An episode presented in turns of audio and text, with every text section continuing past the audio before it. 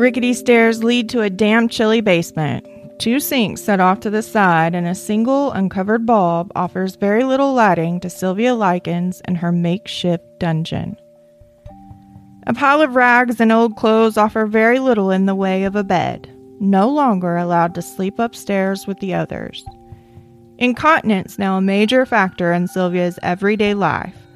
One too many judo flips slamming her small body into the hard floor, no longer protected with the mattress as it once was. Sylvia's kidneys were beginning to fail her. Damage has been done, and she was incapable of controlling a function that she mastered at a very young age. Sylvia's body laid a roadmap out for medical examiners. Hundreds of small circular wounds litter her body thanks to the avid smoker in the home, using her as a personal ashtray.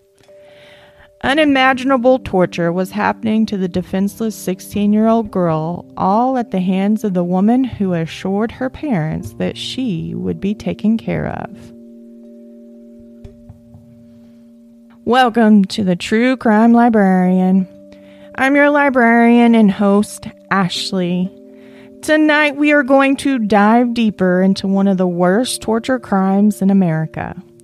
The details are only going to get worse. Your empathy will hit an all time high as the unthinkable is relived in this case of the murder and torture of Sylvia Marie Likens a grown mother and woman jealous of a beautiful but timid 16 year old girl. The very things she feared happening to her children were coming true, and Sylvia and her body became a punching bag for Gertie and her children. Neighborhood children were in and out of the home, and they too were incapable of turning down the offer to practice their judo, learn how to hit another human being, and laugh at the humiliation being dished out. Their impressionable minds were unable to recognize that the actions they were encouraged to perform were the very thing that would cause the death of their victim. Stick with me as we close out this case. This case is one that will forever go down as the most shockingly evil crimes in American history.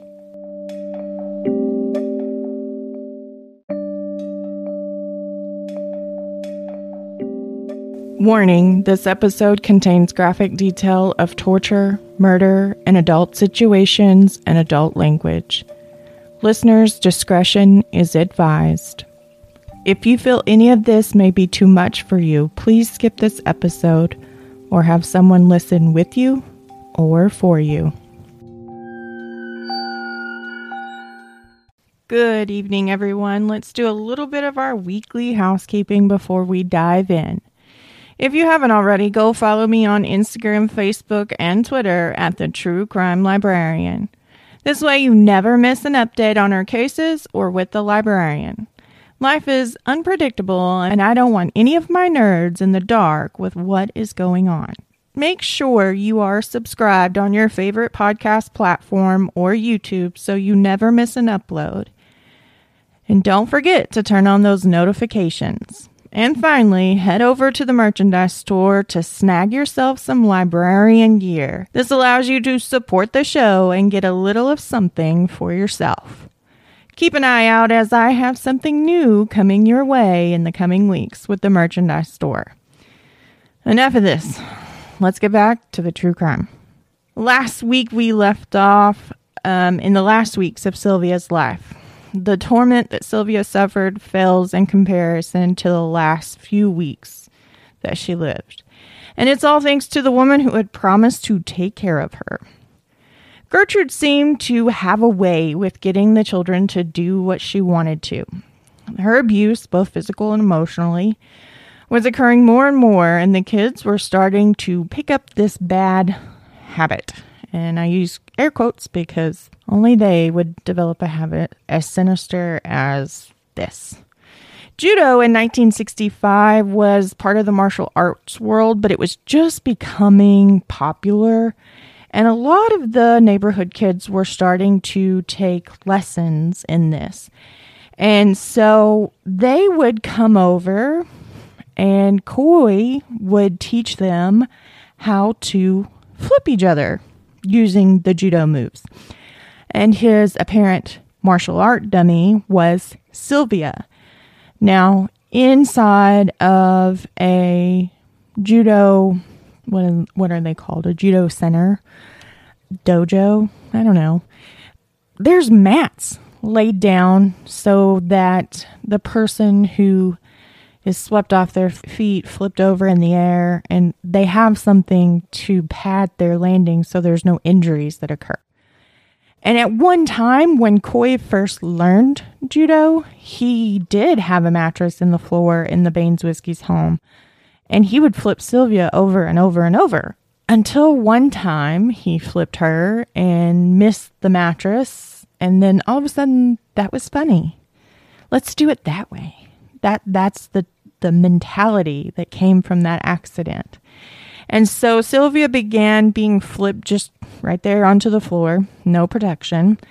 And as we were discussing in the intro, her kidneys became damaged as a result of this. But also, Sylvia picked up the moves and how to use the other person and their force and their weight against them in order to flip them and one time she flipped the young Jimmy Baniszewski, and he suffered from kidney problems prior to this flip. And so when the flip occurred, it angered Shirley, who had just turned 10 right before Sylvia and Jenny had moved into the home. And she slapped Sylvia across the face. And instead of scolding or fighting back, Sylvia just let that happen. And because she didn't fight back and she didn't put up any kind of resistance, it only encouraged the children to hit and punish her more.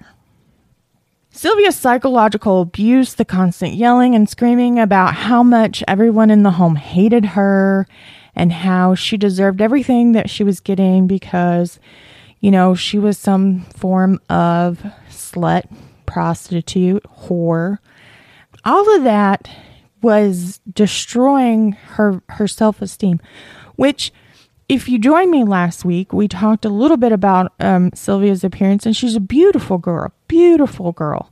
She had this gorgeous curly hair, and she had just the softest appearance to her face.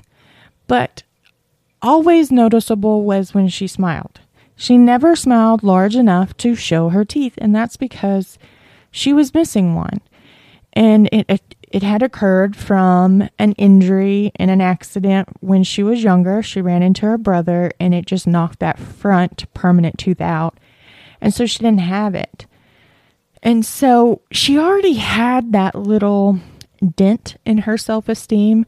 So by Gertrude and Paula and, and, all the other kids calling her names and degrading her and humiliating her, they just tore away at that self esteem until she had none. And it didn't take long for her to believe that what was occurring in the home and what was being dished out to her as far as punishments went, she deserved it. She she was believing that she deserved it. And in actuality, she had done nothing to deserve even half of what this poor girl was enduring day in and day out. Sylvia did seem to have someone that would sometimes fight for her when she couldn't, and Sylvia, nine times out of ten, wasn't fighting for herself. However, Stephanie Baniszewski, she's 15, so she was just a little bit younger, the two had become friends when they were going to school. It seemed like they had found a kindred spirit in one another. Stephanie was beautiful as well, unlike her sister or her mother. Not that they weren't pretty people, they were pretty in their way, but Stephanie and Sylvia had this natural beauty to them. And so Stephanie didn't view Sylvia as competition. And she was able to get down and, and really connect with who Sylvia was. So they developed this bond, and Stephanie would sometimes fight for Sylvia. She was not fully aware of as to why there was a constant array of just abuse going on. And she she had to side with her family for the most part.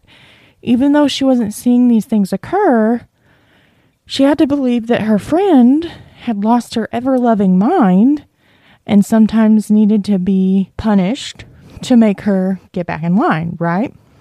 So, in times when Stephanie saw the abuse going on and she knew it wasn't justified, she would stick up for Sylvia.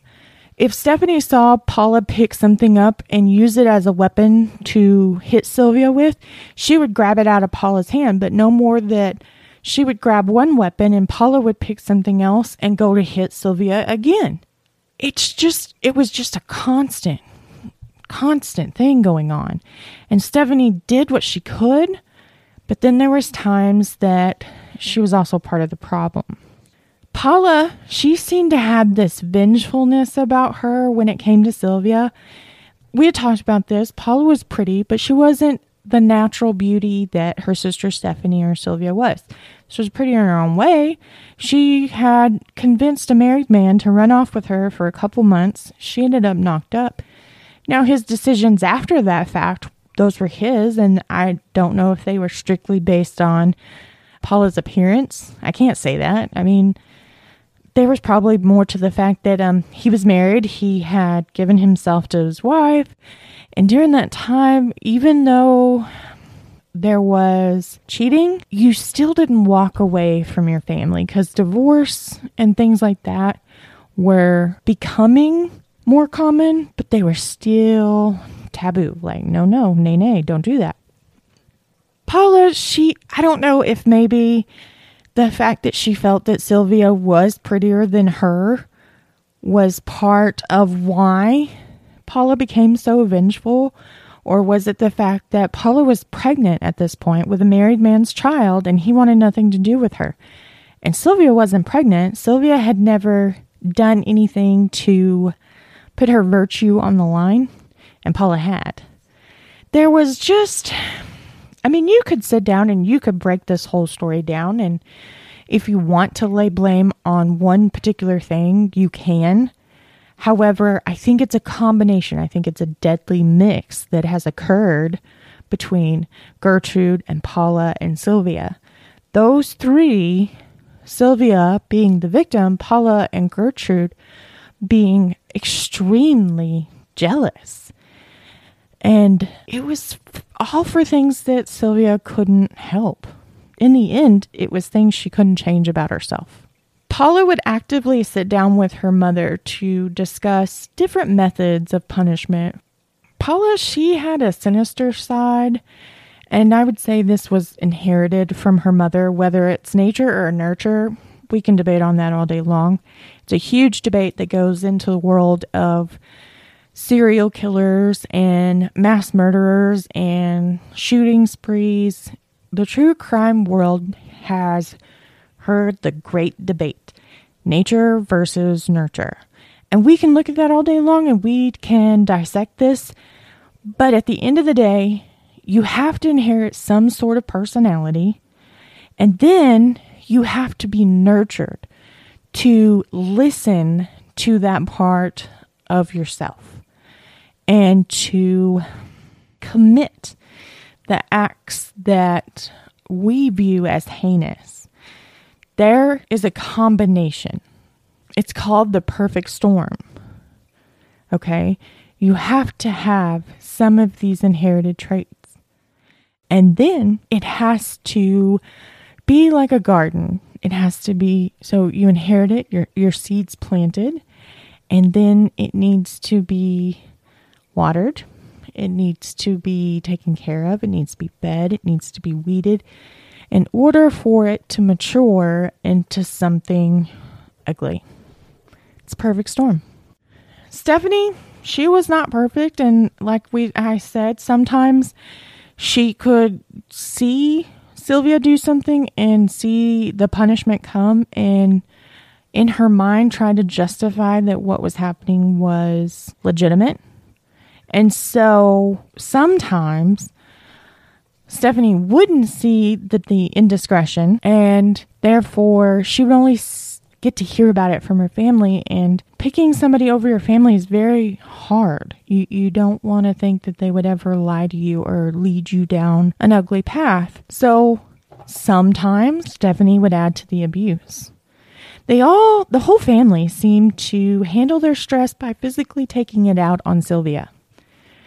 Stephanie came home one time and she found Sylvia. She was completely nude and she was standing in the middle of this group of onlookers, and it included Gertrude. It included Jenny, Sylvia's younger sister.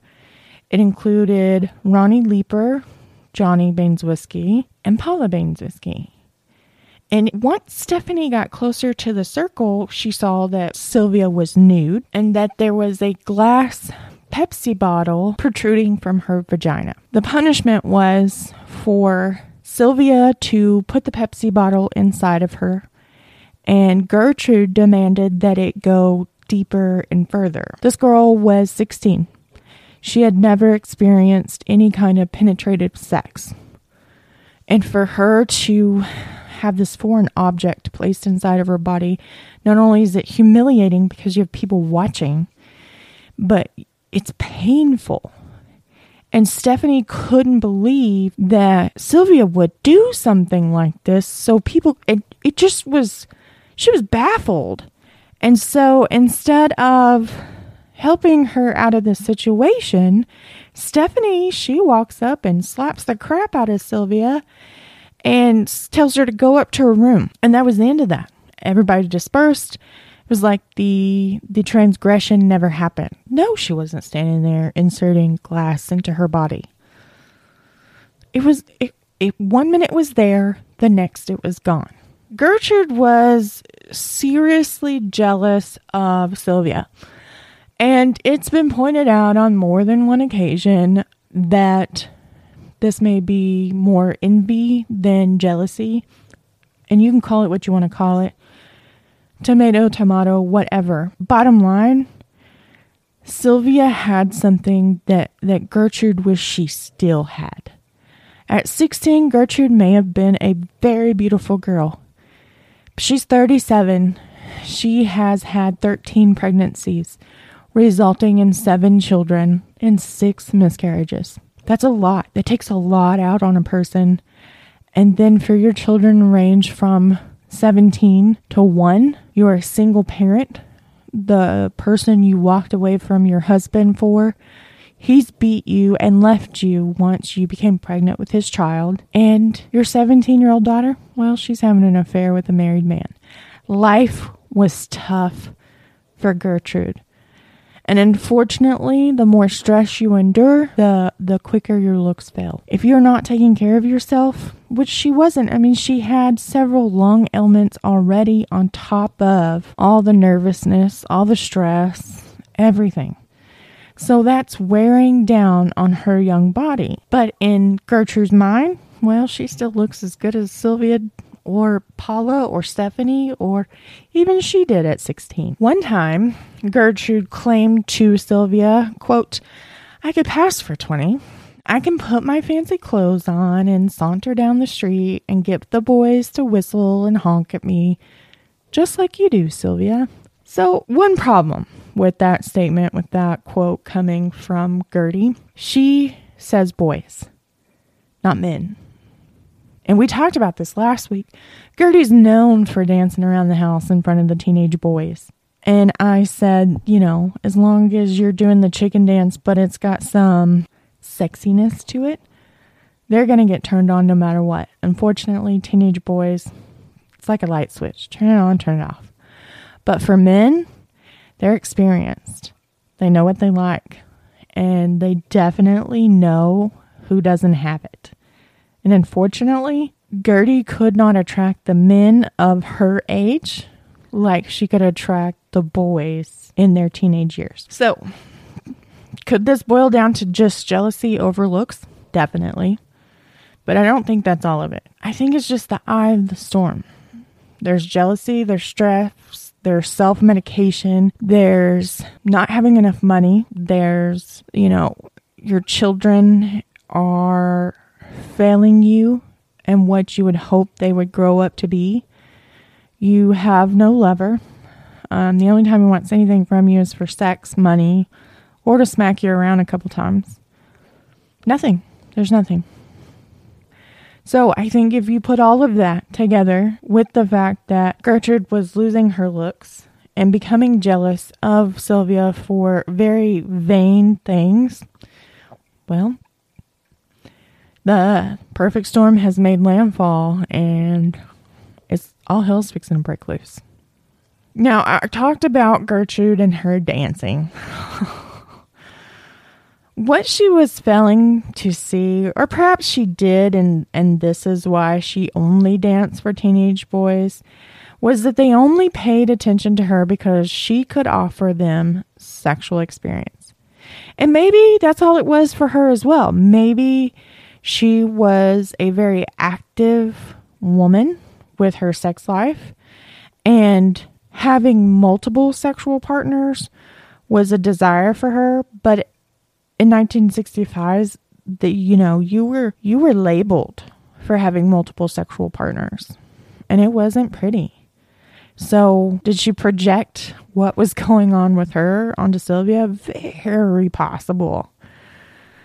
But for gertie she couldn't control herself when it came to dancing for these boys and Richard Hobbs, in particular, enjoyed coming to the Baniszewski's home because Gertie would dance for him provocatively, like they did down at the Fox Theater, which in 1965 in Indianapolis, Indiana, the Fox Theater was known for its burlesque type shows.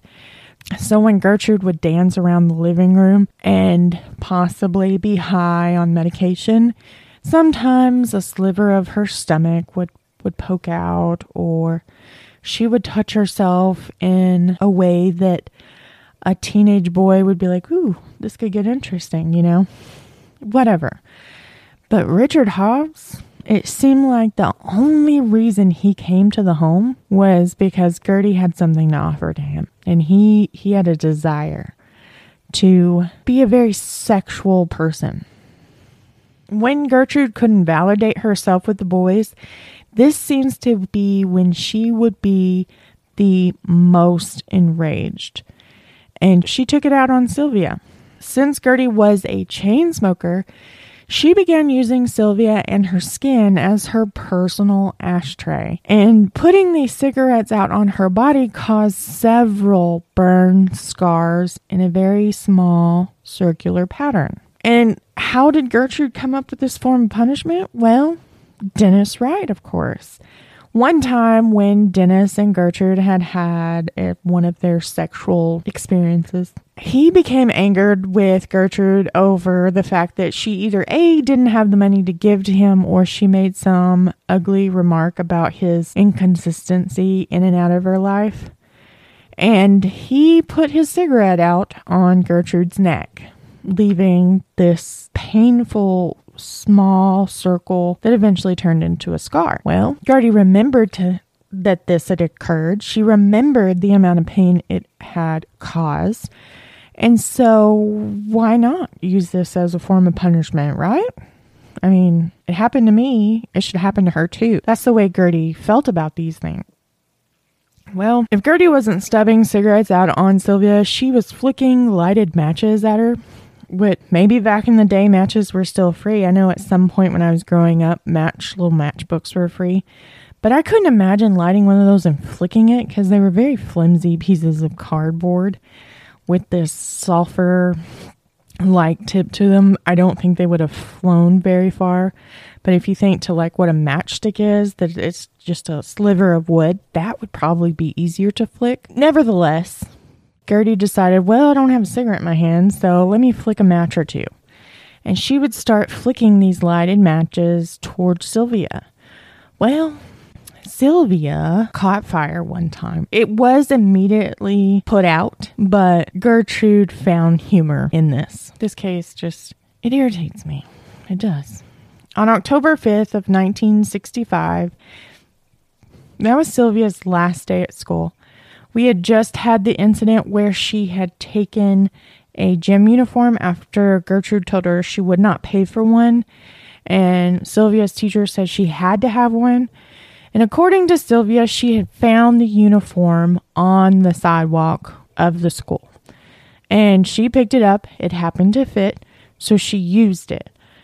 Now, had Stephanie not been ill at home that day, she could have cooperated with Sylvia and hopefully saved her the fact that she would be removed from school.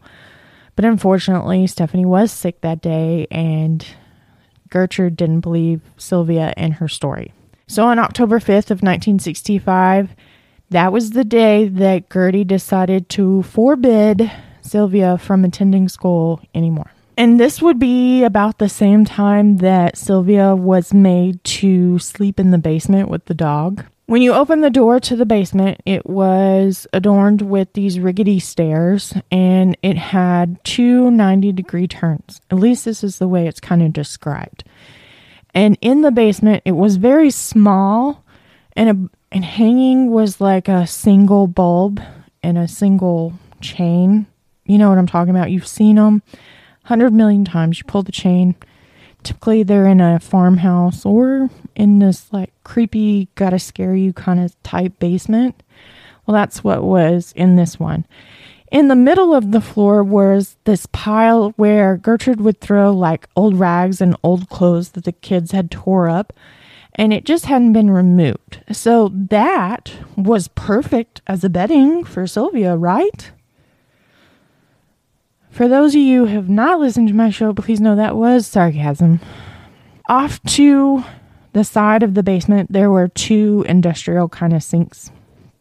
And then underneath the stairs, or partially under the stairs, there was this coal furnace that heated the home. And if any of you have ever seen Home Alone when Kevin goes into the basement and he's scared of the furnace, that is what is in the basement of this home at 3850 East New York Street.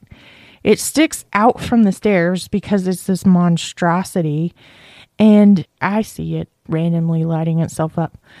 Thanks, Home Alone. But that's all that was in this basement. There was nothing else. Some support beams, like you would expect, but that's it. It's cold, it's dark, it's musty, it's damp, it's disgusting. And that, well, that became Sylvia's personal dungeon. Due to Coy Hubbard and his habitual flipping of Sylvia practicing his judo, it had started to cause damage to her kidneys. And because of the damage, she was no longer able to hold it when she needed to go to the bathroom. If her bladder filled to a certain point, her body automatically evacuated it. And this is what led ultimately to Sylvia being banished to the basement because she had peed on a couple of the mattresses. No matter how hard she tried and no matter how many times they withheld liquids from her, she would have accidents at night. And at 16, she probably mastered the skill of being a potty trained person around the age of two. So she's been doing this for 14 years. No problem. Come to Gertie's house, be flipped onto the hardwood floor. We got a problem. And had Gertie taken five minutes to take her to the doctor, there probably could have been something to treat this, but Gertie didn't care. She didn't want her to cost her any more money because $20 really wasn't covering it for Sylvia and Jenny when happening. Sometimes Sylvia would be brought up the stairs into the the main level of the home.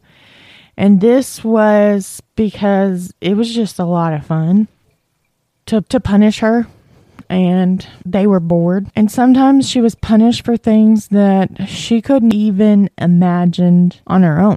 When it came back time for her to go back down to the basement, Coy would sometimes, or Richard, or whoever was there, they would grasp her and, and hold her arms behind her back by the wrist, but she resisted every step of the way until Gertie showed them a little secret into how to get her down into the basement the fastest way possible, okay?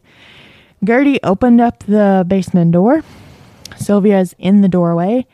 Gertie plants her foot in the middle of Sylvia's back and kicks her, and she falls down the stairs, rounding each of the turns in these stairs before landing on the very cement hard ground of the basement.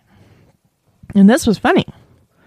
So the next time Coy had her or Richard had her by her wrist behind her back, they just shove her. There was no more carrying her down the stairs or forcing her down the stairs. No, let's get the door open and push and close the door. That was it. While living in the basement, she had no choice but to live off of the diet that Gertrude and Paula deemed perfect for her, which consisted of crackers and water. Nine times out of ten, it was just the water. And probably half of the times that it was just the water, it was just a half a cup of water that she was instructed she needed to make last all day long. Another time, Gertrude demanded that she needed something else. And she sent her 12 year old son, Johnny, out for some shit. And Johnny returned with a dirty diaper from Dennis Jr., the one year old. And when Sylvia refused to eat the contents of the diaper because we all would, because gross, Johnny decided he'd rub it all over her mouth and face. But this wasn't enough. So the next time that she needed a glass of water, she received a glass of urine. This is I have a hard time with this this part of the story because I don't deal with that very well. It's very disgusting. It turns my stomach. And I probably could have skipped this, but that's not who I am. I'm the librarian. I go in as deep as I can get. Sometimes the details are not great, sometimes they're disgusting. But in order to understand the psychological side of this, you have to see and you have to hear about some of the different ways that they tortured her. And this was one of them. This made her feel a centimeter tall. This proved to her that she was not worthy of the same thing the other kids were eating. This this meant to her that she was lacking exactly what Gertrude said she was. That she wasn't good enough. That's all of this. All of this plays a psychological role in her in her torture. Sylvia and her hygiene seemed to be the focal point for Gertie, but not because she needed to keep the wounds clean or anything. I mean, she really wasn't there to um, make sure that Sylvia survived or had any form of relief from what the punishments were. Instead, this just turned into another form of punishment because the bathwater would be completely drawn from the hot water spigot. There would be no mixture of cool water and hot water, and, and maybe it was a little too hot, entirely draining the family's hot water tank. I almost said what hot water heater, and I know that's I know that's wrong, but I'm from the south, and I think that's what we call it is the hot water heater. So, anyways, but Sylvia willfully getting into this tub is not going to happen. We all have that moment when we touch something or put our hand into really hot water and you immediately withdraw because the sting is so bad. You don't willfully hold your body part into that hot water. It's it's a fight or flight response.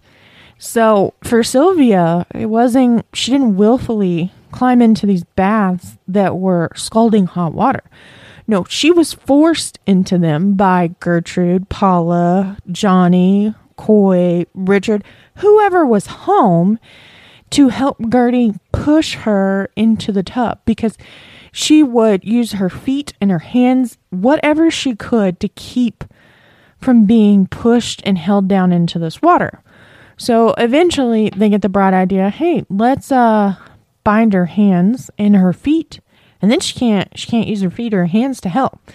So this works except for the fact that she screams bloody murder. And at that time, your neighbor is in with earshot, could hear this going on. So Johnny gets the bright idea to not only bind her hands and feet, but hey, let's gag her, right? So she would be forced to strip, forced to sit in this hot water, and she would cry and she would scream. One time during this bathing or hygiene moment, Sylvia passed out from the pain. And in order for Gertie to wake her back up, she slammed her head against the side of the tub until she opened her eyes again. Back then, you didn't have these like plastic mold tubs that were almost hollow from the fiberglass and everything else they were formed out of. No, you had these very porcelain, very steel tubs that hurt. That's the only way I know how to put this. It was not a pleasant thing for her to just have her head bounced off the side of the tub like a basketball. But it worked and she woke back up.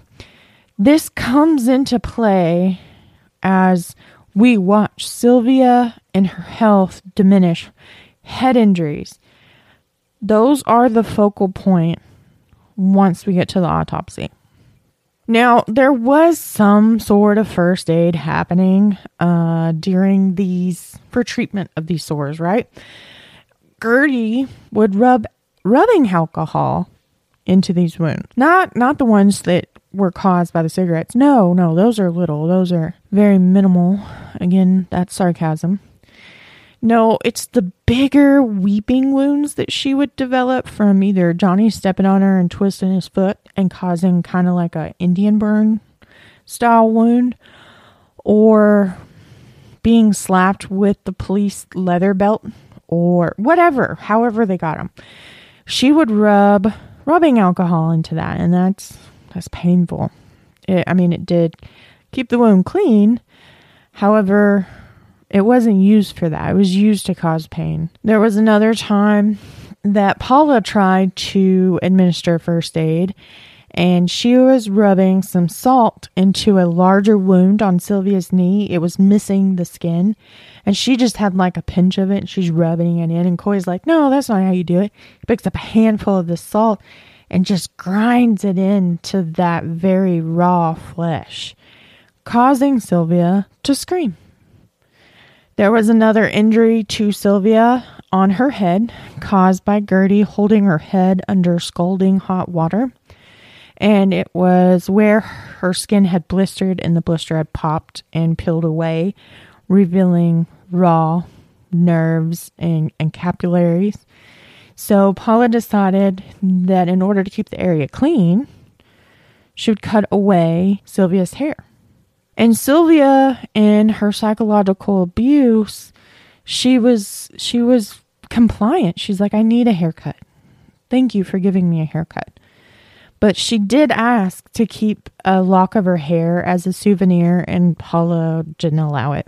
The last weekend of Sylvia's life began with another situation with the Pepsi bottle. Gertie had gone off to the doctor uh, as she was having a hard time breathing, and she was concerned that they may actually put her in the hospital at this time between her bronchitis and the nerves.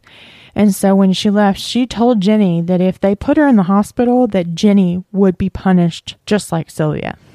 Fortunately for Jenny, Gertie was not placed in the hospital that day. Sylvia was called up to the main level of the home from the basement and Ricky was in the home right after Gertie had come home from the doctor.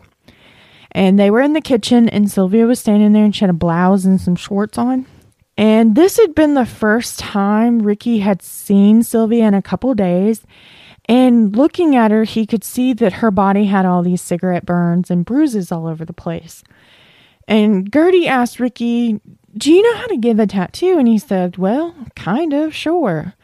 And then she turned to Sylvia and she said, You know what a tattoo is, right? And Sylvia said, Yes. And then Gertie turned to the group that was forming in the kitchen and then back to Sylvia and said, quote, You branded my daughter, so I'm going to brand you.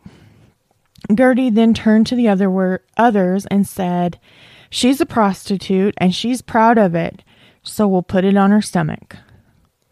She ordered one of her daughters to go and get a sewing needle, and she wanted Sylvia to strip. And Sylvia was hesitant, as any of us would be, not really knowing what this whole tattoo process is going to entail. But nevertheless, Gertie went over, pulled her blouse off, pulled her shorts down, and she was in the kitchen naked. And Gertie pulled up a chair from the dining room table to where Sylvia was standing in the corner. And she took the needle and she drug it on Sylvia's stomach across the skin, and she got the eye. She managed to carve in the apostrophe and then one of the legs for the letter M. And it's at that point that she became nauseous and sick and instructed Ricky to finish the job. So Ricky took the sewing needle and had Shirley light a match where they heated the needle to, you know, disinfect it because sanitizing was was the best thing. Whatever. He then turned to Gertrude and he said, "How do you spell prostitute?" So Gertrude took out a piece of paper and she spelled out the entire phrase I am a prostitute and I am proud of it. And Ricky began dragging the needle into her skin. Sylvia screamed. She pleaded with Ricky to stop. He refused, and had she flinched or moved or whatever could alter the outcome of the words, he would slap her upside the head to get her to sit still. So, most of the time during the tattooing process was Sylvia screaming and crying and pleading for him to stop. But he knew he couldn't. He needed to finish what Gertrude wanted him to do. After the sentence was etched out, Randy Leeper was knocking at the front door, and Gertrude demanded that Sylvia go downstairs and get dressed because Randy shouldn't see her naked, right? Even though he'd seen her use a Pepsi bottle inappropriately, but no, he couldn't see her naked. So, so Sylvia went down to the basement, put her clothes back on, and when she was done, she was paraded in front of Randy, and very visible on her stomach was the phrase that they had just got done scratching into the skin. After that, Ricky and Shirley decided that they needed to brand Sylvia with an S. So Ricky sent Shirley to go look for an object that they could heat up and use it to make the letter S. She finds about a three foot long crowbar and she decided that the, the end that's curved, they could burn it and singe it into the skin one way, flip it and singe it into the, the skin the opposite way and cause this S, right? So they begin to heat the crowbar with matches, but in the end, Shirley just ended up burning her fingers more than she was heating up the crowbar. So Ricky got together a bunch of newspaper, set it on fire in the basement, and heated it up that way. And either he or Shirley misunderstood the direction they were supposed to press the crowbar into Sylvia's skin because she ended up with the number three in her chest just above the statement. And so now Sylvia was not only labeled as a proud prostitute, she had been branded, and therefore Gertie decided nobody was going to want her anymore. When Ricky and Shirley showed Gertie what they had done, she asked Sylvia, quote, Sylvia, what are you going to do now? You can't get married. Now what are you going to do? And Sylvia, she didn't answer. I don't know if she was in shock or if maybe she thought that remaining silent would be less likely to induce a, a rage out of Gertrude. I don't know. For whatever reason, she decided, I'm not answering that freaking question. She was in the long run at this point becoming more and more self aware of her outcome in life. Although I do not think that she thought it was going to happen so soon. That night, after her body had been tattooed and branded, Sylvia was allowed to sleep upstairs and she lay on a mattress in the middle of the floor in pain. Everything hurt. Her head was pounded on, slammed into the floor and walls. Her body had been used as an ashtray, etched, burned, and scalded. She had been through so much torture, and the effects were starting to take a serious toll on her. Sunday afternoon came around, and Gertie and Stephanie bathed Sylvia, this time not with scalding water, but a warm water where they did incorporate the cool water tap so that it was manageable for Sylvia to sit in the tub and be cleaned. After the bath, Sylvia wrote out a formal letter to her parents that was dictated by Gertrude and Paula, saying, quote, to Mr. and Mrs. Likens. I went with a gang of boys in the middle of the night, and they said that they would pay me if I would give them something. So I got in the car, and they all got what they wanted. And when they finished, they beat me up and left sores on my face and all over my body. And they also put on my stomach, I am a prostitute and proud of it. I have done just about everything that I could do to make Gertie mad and cause Gertie more money than she's got. I've tore up a new mattress and peed on it. I have also cost Gertie doctor bills that she really can't pay and made Gertie a nervous wreck and all of her kids. I cost her $35 for a hospital in one day and I wouldn't do anything around the house. I have done anything to do things to make out of the way to make things worse for them. End quote. That last sentence, I did not mess up. It is written this way. And when you have two people, one of them heavily medicated, trying to dictate this letter, and then the person who is writing it down is starting to suffer from deficits mentally, physically, you have this miscommunication.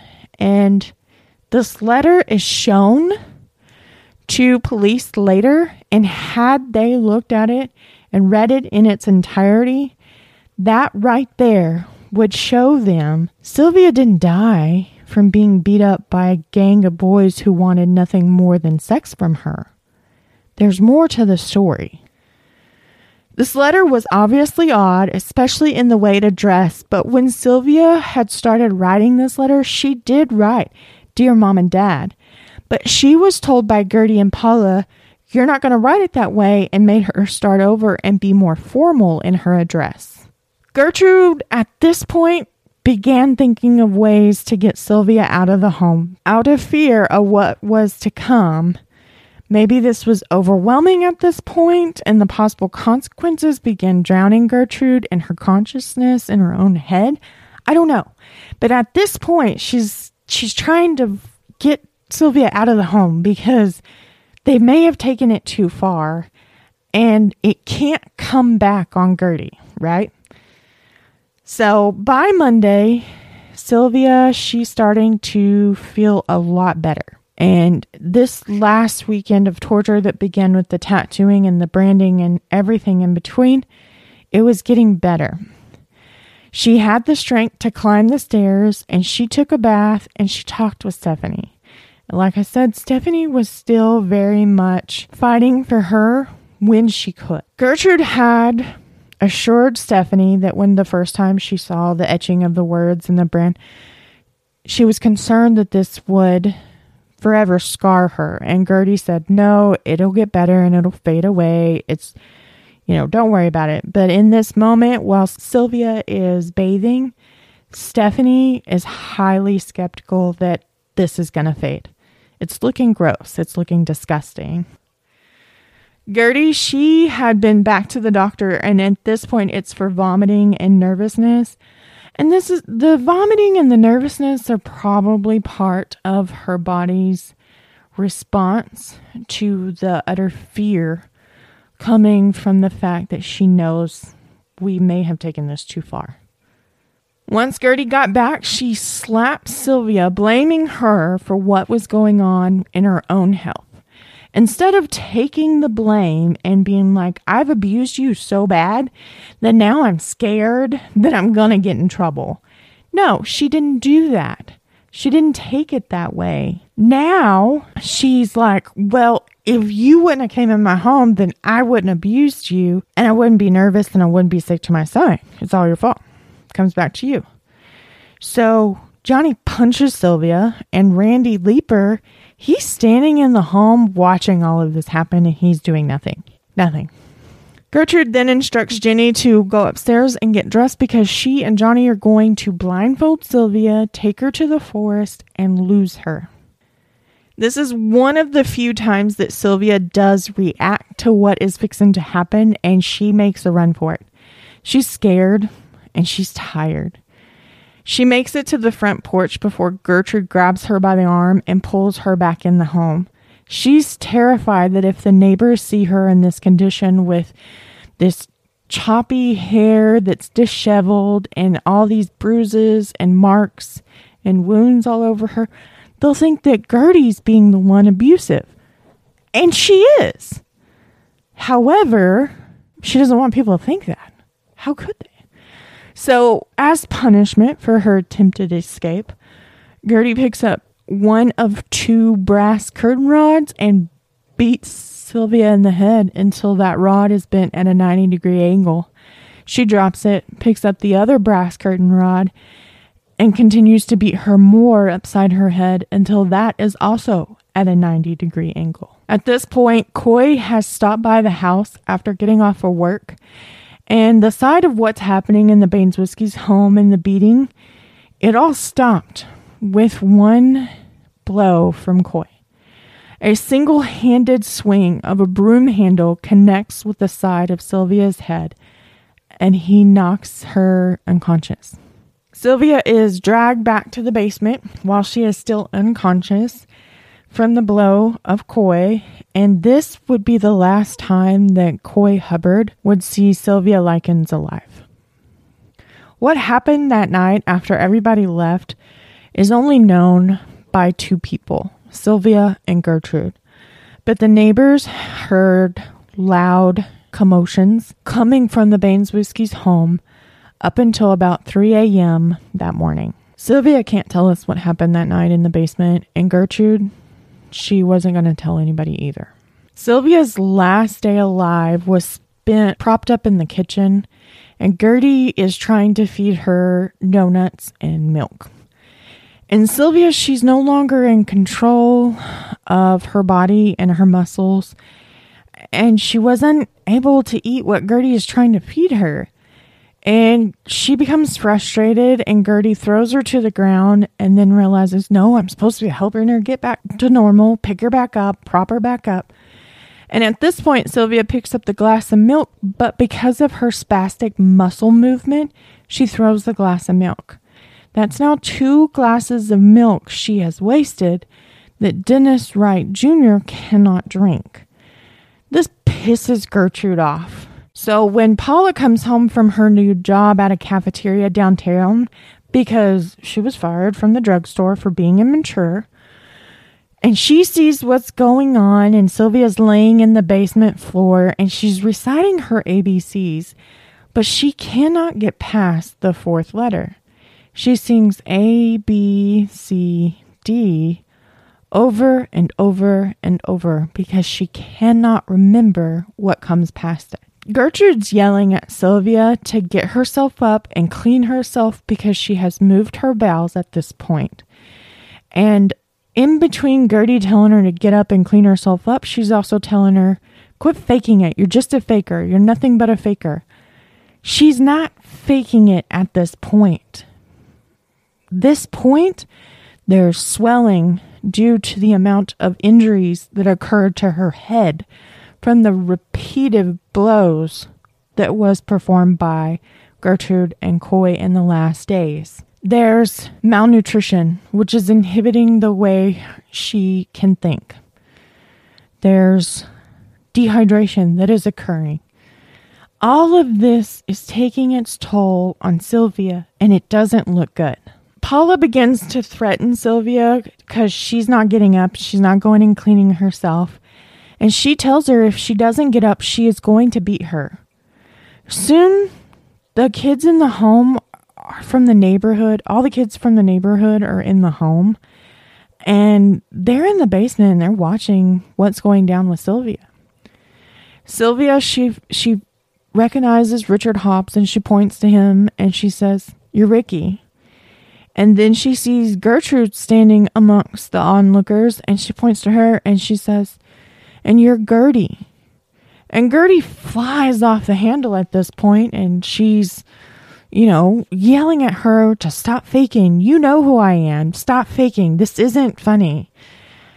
And Sylvia, she's got a hold of this pear and she's trying to take a bite out of it. And she tells Jenny and Gertie and Paula, those standing closest, it feels like my teeth are all loose. And Jenny gets down to her level and she says, Sylvia, you're missing your front tooth. Don't you remember the accident from when you were a kid?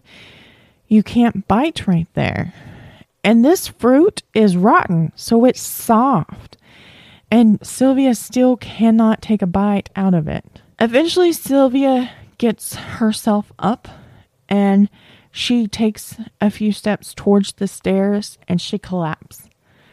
And Gertie gets really mad. She's really, really mad at this point. She's enraged. She's not in control of her actions.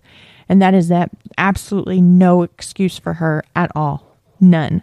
However, I don't know of, a, of an adult who could not control themselves at this point. You can realize that the decision you are making is not the right decision, yet she still makes it. Gertie puts one foot on the side of Sylvia's head and stands up, lifting herself from the floor using just one foot to add the weight to Sylvia's head. And Gertie decides that's not enough. So she puts her other foot on Sylvia's head, and this time her full weight is on the head of this child. Randy goes and grabs his family's garden hose and brings it back to the Baniszewski home down to the basement so that they can spray it out and clean where Sylvia had gone to the restroom. And Johnny is spraying Sylvia with this hose just all over, and they're laughing, and this is a fun ha ha ha moment. And Stephanie, she gets home from school, she puts her books down, and she hears the commotion coming from the basement. So she goes down there, and what she sees is Johnny spraying Sylvia with the hose, the neighborhood children laughing. There's an obvious mess. Sylvia does not look coherent. She doesn't look good at all. And so she yells at Johnny to turn the hose off, and then Stephanie tries to pick Sylvia up and take her upstairs, but she can't. She's a little too heavy for Stephanie. So Ricky helps Stephanie and they pick Sylvia up and they're taking her up the stairs. And because she is dripping wet, uh, Ricky loses his holding on Sylvia and he drops her and her head bangs against the stairs, um, causing yet another injury to Sylvia and her head and her brain. They do eventually get her up the stairs and into the second floor so Stephanie can give her a bath. And Gertie's still going through the house screaming and hollering that Sylvia's faking it and she needs to stop faking it. And Stephanie, she can't think with her mother yelling. And they turn the bathwater on and they start to undress her. And Gertie says there's no time, just bathe her with her clothes on. So Ricky and Stephanie put her into the tub and they get her cleaned up. They get her out, they dry her off, and they dress her in some warmer clothing and they lay her onto a mattress. And at this point, Sylvia's only made one coherent sentence in all the time that she's been trying to talk. And she tells Stephanie, I wish my daddy was here. After they get her onto the mattress, Gertrude is still yelling, saying she's nothing but a faker and that she needs to wake up.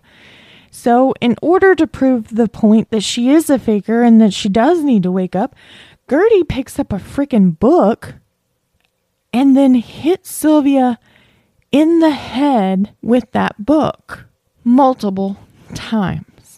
At this point, Ricky can identify that this situation is grave and he grabs Gertie and pushes her from the room and nearly down the stairs, trying to get her to stop attacking Sylvia. And once he gets back in the room, Stephanie's in there with Sylvia. Now Shirley's in the room and she has some hot tea and she's asking Stephanie how Sylvia is. And Stephanie assures her that she's going to be all right. And then she looks over to Ricky and she's like, You need to call the doctor. Ricky ends up calling the police instead.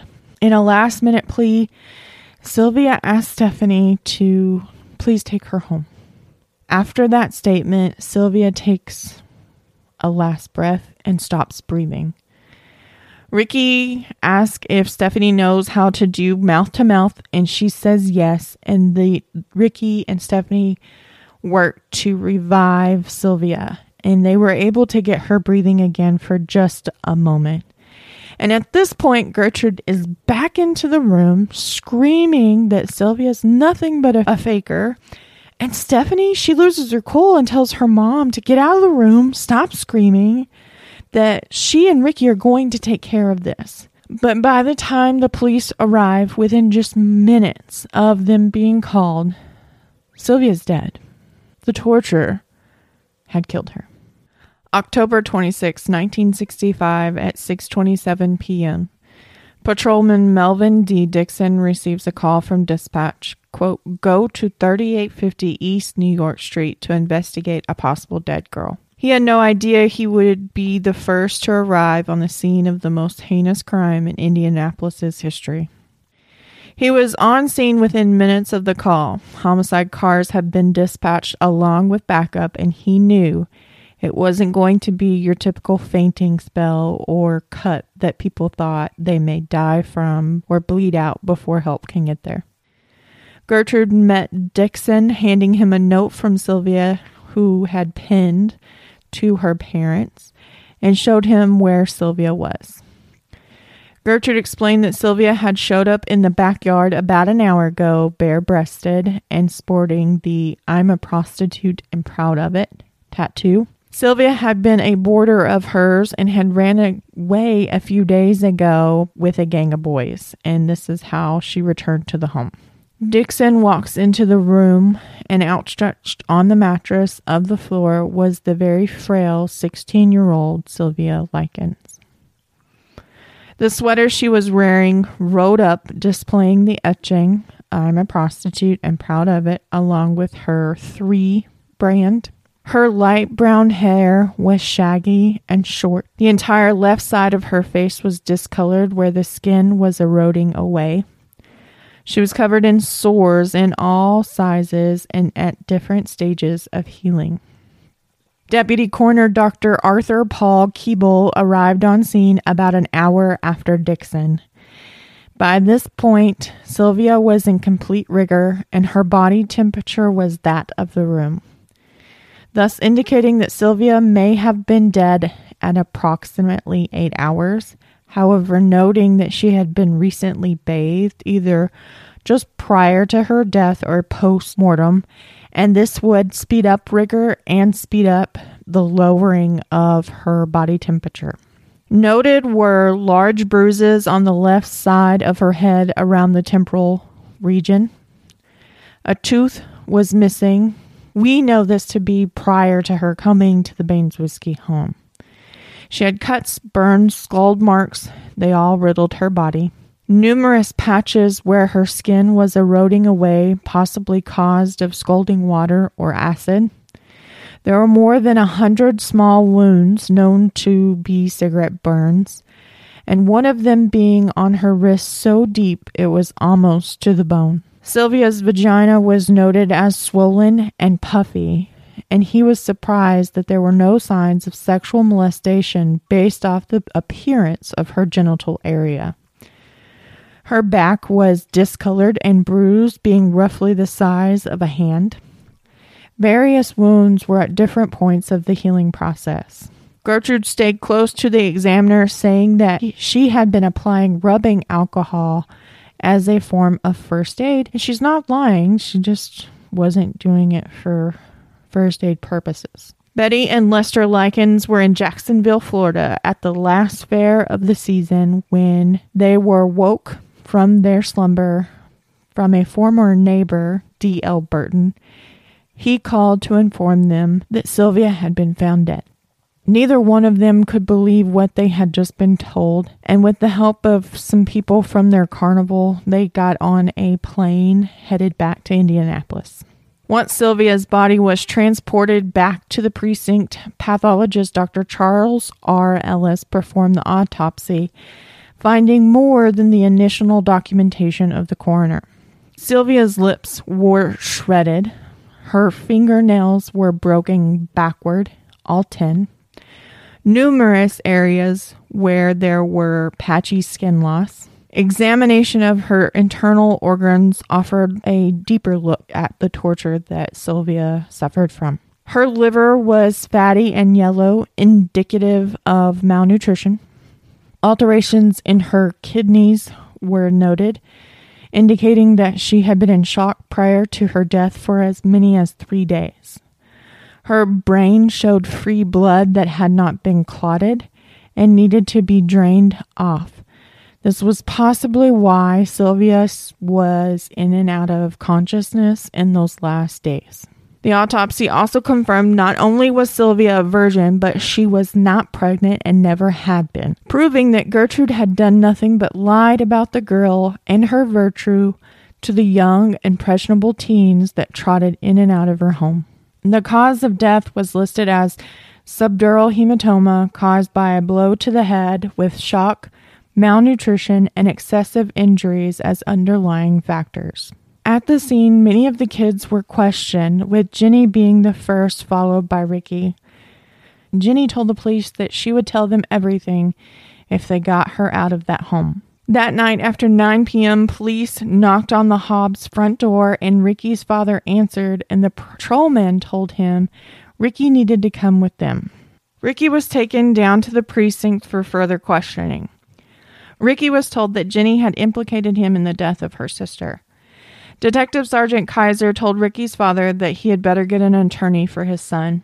Ricky's father stated that if his son had been involved with the death of the girl, that he wanted Ricky to cooperate fully and tell the police the truth. Finally, Ricky admitted to his guilt in his part of the murder, saying that he had tattooed and branded Sylvia along with hitting her anywhere from 10 to 15 times on the chest and back. Ricky was asked by a newspaper reporter, quote, why didn't Sylvia get up and leave? Was she a masochist? And Ricky replied, Quote, to tell you the truth, I don't know Sylvia that well. It was just a casual relationship. End quote. Next up for questioning was Gertrude Wright Baniszewski. Detective Kaiser did learn that Gertrude's legal name was Baniszewski as she and Dennis Wright had never been married. She fidgeted and told Kaiser that she had been treated for nerves and asthma as almost as an explanation to what her part was in the role of this murder. This didn't sway Kaiser in his belief that she was part of this far more than she was willing to let on, and told her that he was going to charge her with preliminary murder and she could get an attorney if she wished. All six of the Baniszewski children were taken to the juvenile center and held as material witnesses. Richard Hobbs was transported to the hospital where he learned he was a diabetic and would stay there chained to his bed until his murder trial seven months later. Richard was allowed to visit his mother prior to the end of her battle with cancer, and the police worked with the Hobbs family to hide Richard's custody status. On November 11th, he was allowed to attend his mother's funeral, again hiding Ricky and his custody. On October 27th, Gertrude was talked to again by Kaiser, and this time LT Spurgeon D. Davenport. It was during this interview without an attorney that Gertrude admitted to knowing that the kids were mistreating Sylvia. So Gertie's defense was Sylvia was the bad guy. Throw her under the bus. It's because of Sylvia these things are happening. Run her over with the bus. We've been caught. Well, it's because of the children these things happened to Sylvia. Throw them under the bus. I was not able to control these children. Run them over with the bus. It didn't matter who stood in the way between Gertie and getting out of trouble. She was going to sell you downriver to save her own ass. And she didn't care. She didn't care that they that those were her children. She didn't care that they were children of other people. She didn't care that she was guilty of torture and murder. She didn't care. All she cared about was not having to face the consequences of her actions. That's it. That's all she cared about. Gertrude also claimed that she had only made Sylvia sleep in the basement about three times during her stay with the Baniszewskis. They asked her if the reason she was making Sylvia sleep in the basement was because Gertrude had injured her kidneys with the fraternity style paddle, to which Gertrude insisted she knew nothing about. She would admit to telling Johnny to go get shit so Sylvia could eat it. Another omission was burning Sylvia on the arm by accident about a month prior to her death. But in all, she threw anyone and everyone under the bus, including Paula, telling them Paula was the worst. She beat her the worst. She broke her wrist after hitting her in the jaw. And then there's Coy Hubbard. He he came in and out of my house and he beat her up too. As a matter of fact, he kind of did most of the beating. That was the way she gave over information. She she implicated others as having a far bigger role than they did. Betty and Lester Likens had made it into Indianapolis on October 27th to claim their daughter. They were able to sit down with the detectives and look over Jenny's signed statement. Lester says he couldn't even finish it. He was so shocked that he never saw the signs of abuse that his girls were enduring during the time they were living with the Baniszewskis. And neither girl, they never said a word. On October 29th, Gertrude refused to sign the paperwork from the transcript of her interview from a few days prior. She insisted that she didn't need an attorney because she didn't do anything wrong. And inside the Hitch funeral home, mourners remembered the young Sylvia. Tears fell for each wound that she had left the world with. Reverend Lewis Gibson tried to reassure and soothe those in attendance that Sylvia was in heaven with their Lord and Savior. A 14 car procession took Sylvia home to her final resting place, gone from the world that she suffered so much in her last few months of life.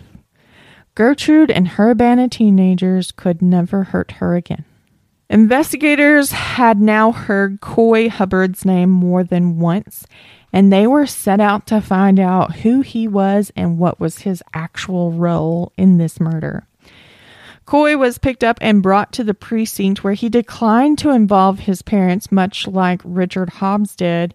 However, Coy's mother joined him at his side despite his wishes. Coy began admitting to hurting Sylvia, hitting her with his hand, and he couldn't remember why flipping her onto the floor without the protection of the mattress during his judo flips, burning her on the arm with a match, and just before her death, taking her down the basement stairs, holding her by the wrist behind her back, and just before the landing, shoving her the last few steps down. Paula Baniszewski signed a statement to her involvement as well, in the three months, she told them she hit her with a police belt about 25 times on the butt. She broke her wrist, hitting Sylvia in the jaw. She gave her a black eye and she pushed her down the stairs anywhere from two to three times. Little Johnny Baniszewski signed a statement to his involvement as well, which included spanking her, using his fist to hit her throwing matches at her and stubbing his mother's lit cigarettes out on her, gagging her so she wouldn't make too much noise when everyone was hitting her or dunking her into the scalding water. And then he implicated others. He said Paula was part of it, Stephanie, Marie, Shirley, and then the neighborhood kids Anna Siscoe, Judy Duke, Darlene McGuire, Darlene introduced the Likens girls to the Baniszewski family. Randy Leeper, Mike Monroe, Coy Hubbard, Richard Hobbs, all of them arrested and charged with injury to a person. On November 1st of 1965, Judge Harry F. Zachlin ordered that Gertrude, Paula, Stephanie, Johnny, and Richard Hobbs were to be held on the charge of murder without bail. Everyone except Richard were ordered to be kept at the Marion County Jail. Richard did return to his hospital bed where he was being treated for his diabetes. Coy Hubbard's case was issued a continuance until November 24th of 1965. Anna Siscoe, Judy Duke, Randy Lepper, and Mike Monroe were all held at the Juvenile Center for Delinquency charges. On December 4th of 1965, the grand jury in Marion County were finally able to hear the evidence that the state of Indiana had against Gertrude and the teens for their role in the murder of Sylvia. The day prior, on December 3rd, the Baniszewski's family attorney had filed a writ of habeas corpus for Stephanie to get her out on bond, saying that not only did the state have zero evidence support the murder charge against her, it was also illegal to hold Stephanie from school set forth by the state education board. And the judge asked Stephanie if she liked school, and Stephanie replied with, Judge, if school were a man, I'd marry it.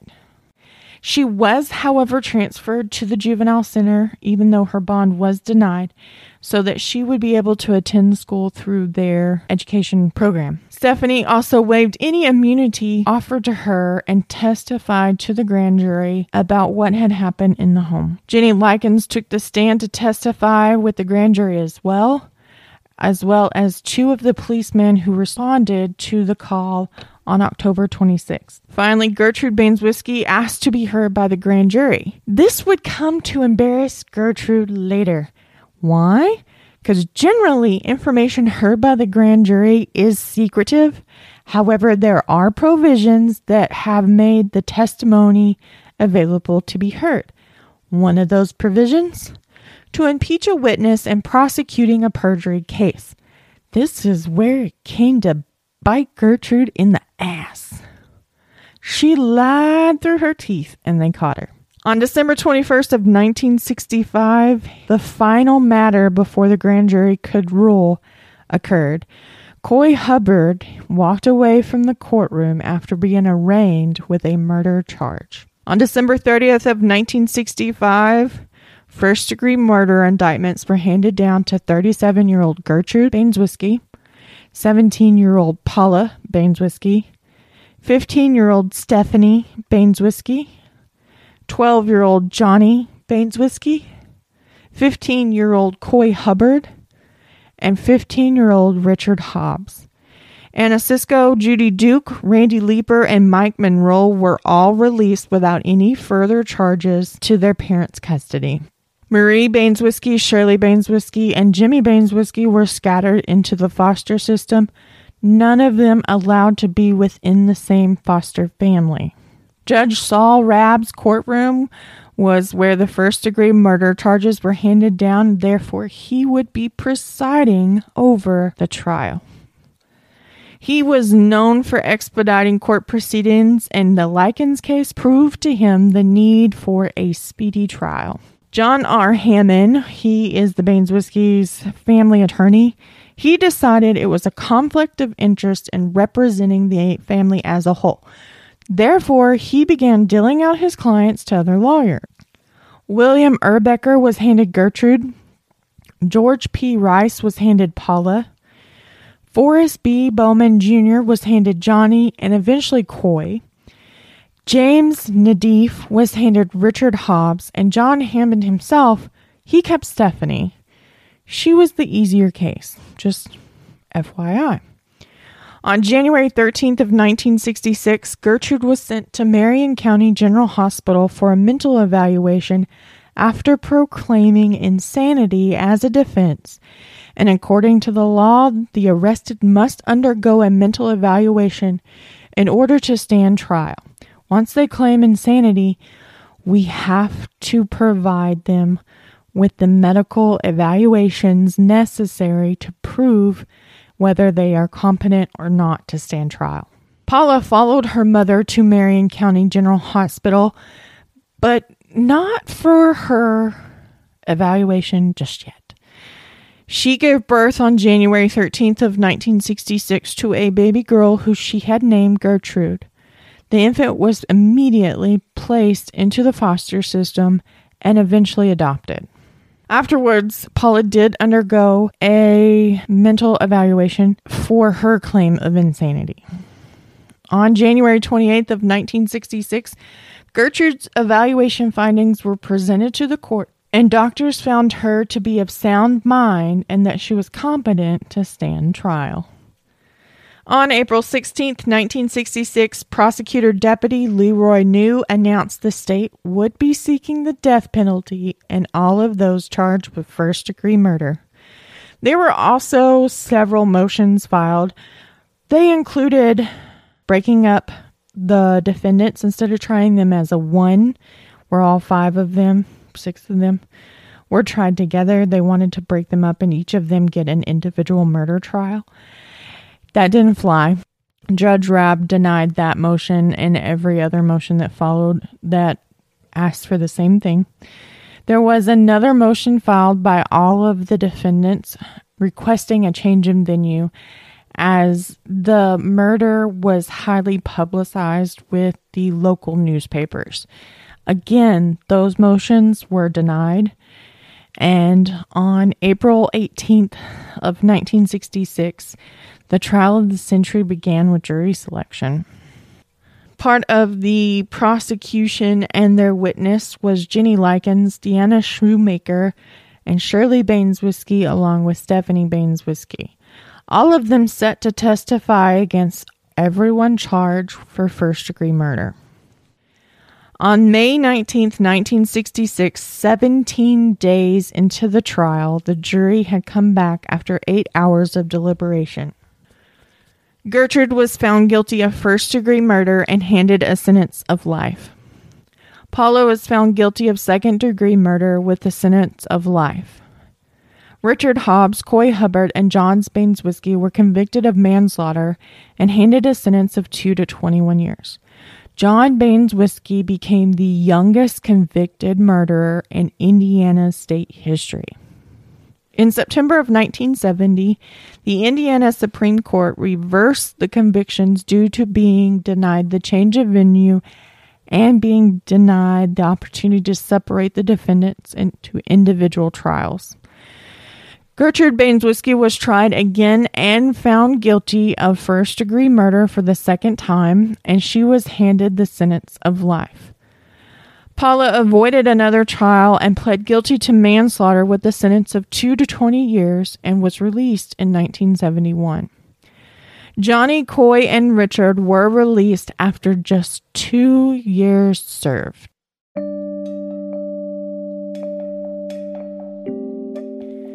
Gertrude walked from Indiana Women's Prison in 1985. She had become a model prisoner, even earning the title as Den Mother. She finally took responsibility for her role in Sylvia's murder and showed remorse. She claimed to being on drugs at the time and her role was still unclear to her, but that she took full responsibility for the death of Sylvia Likens. More than 40,000 signatures were collected in a last minute ditch effort to deny her parole. The plea had fallen on deaf ears.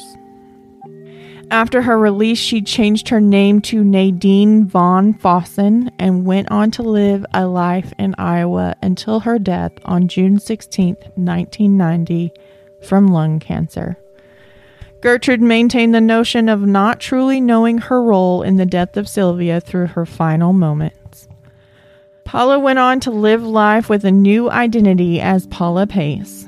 She worked for 14 years at the Iowa Beaman Conrad Liscomb Union Whitten School District as a counselor before the district ultimately learned her true identity and her criminal background, for which she was fired. The charges against Stephanie were dropped after she agreed to turn and become part of the state's witnesses. Stephanie assumed a new name and went on to become a school teacher, and she currently lives in Florida. Johnny Baniszewski went on to become a minister and counselor to children of divorced parents. Coy Hubbard led a life that caused him to be in and out of prison, including the murder of two men in 1977. After the release of the 2007 film American Crime, Coy was fired from his job and died shortly after of a heart attack at the age of 56. Richard Hobbs' life was short. On January 2nd of 1972, at the age of 21, he died after a short battle with cancer. In the four years after his release, it was rumored that Richard suffered at least one mental breakdown. Betty and Lester continued their life with the carnival, still unable to care for Jenny, and she was ultimately placed with the prosecutor and his wife. She went on to marry and have two children, and on June 23, 2004, Jenny passed away from a heart attack at the age of 54. Betty Likens passed in 1999, and Lester Likens passed in 2013. The house at 3850 East New York Street was leveled for parking, but the memory of the torture and murder of Sylvia Marie Likens still stands. I want to thank you all for joining me tonight as we wrapped up the case of Sylvia Marie Likens at the hands of an overly stressed and hateful woman who took advantage of the situation as a means for more money. Gertrude may have never taken care of the poor young boarder, but the justice system took care of those involved in her suffering. Tonight, I leave you with a line that hung on the walls of the courtroom of Judge Saul Rabb Justice delayed is justice denied. Much love, the true crime librarian.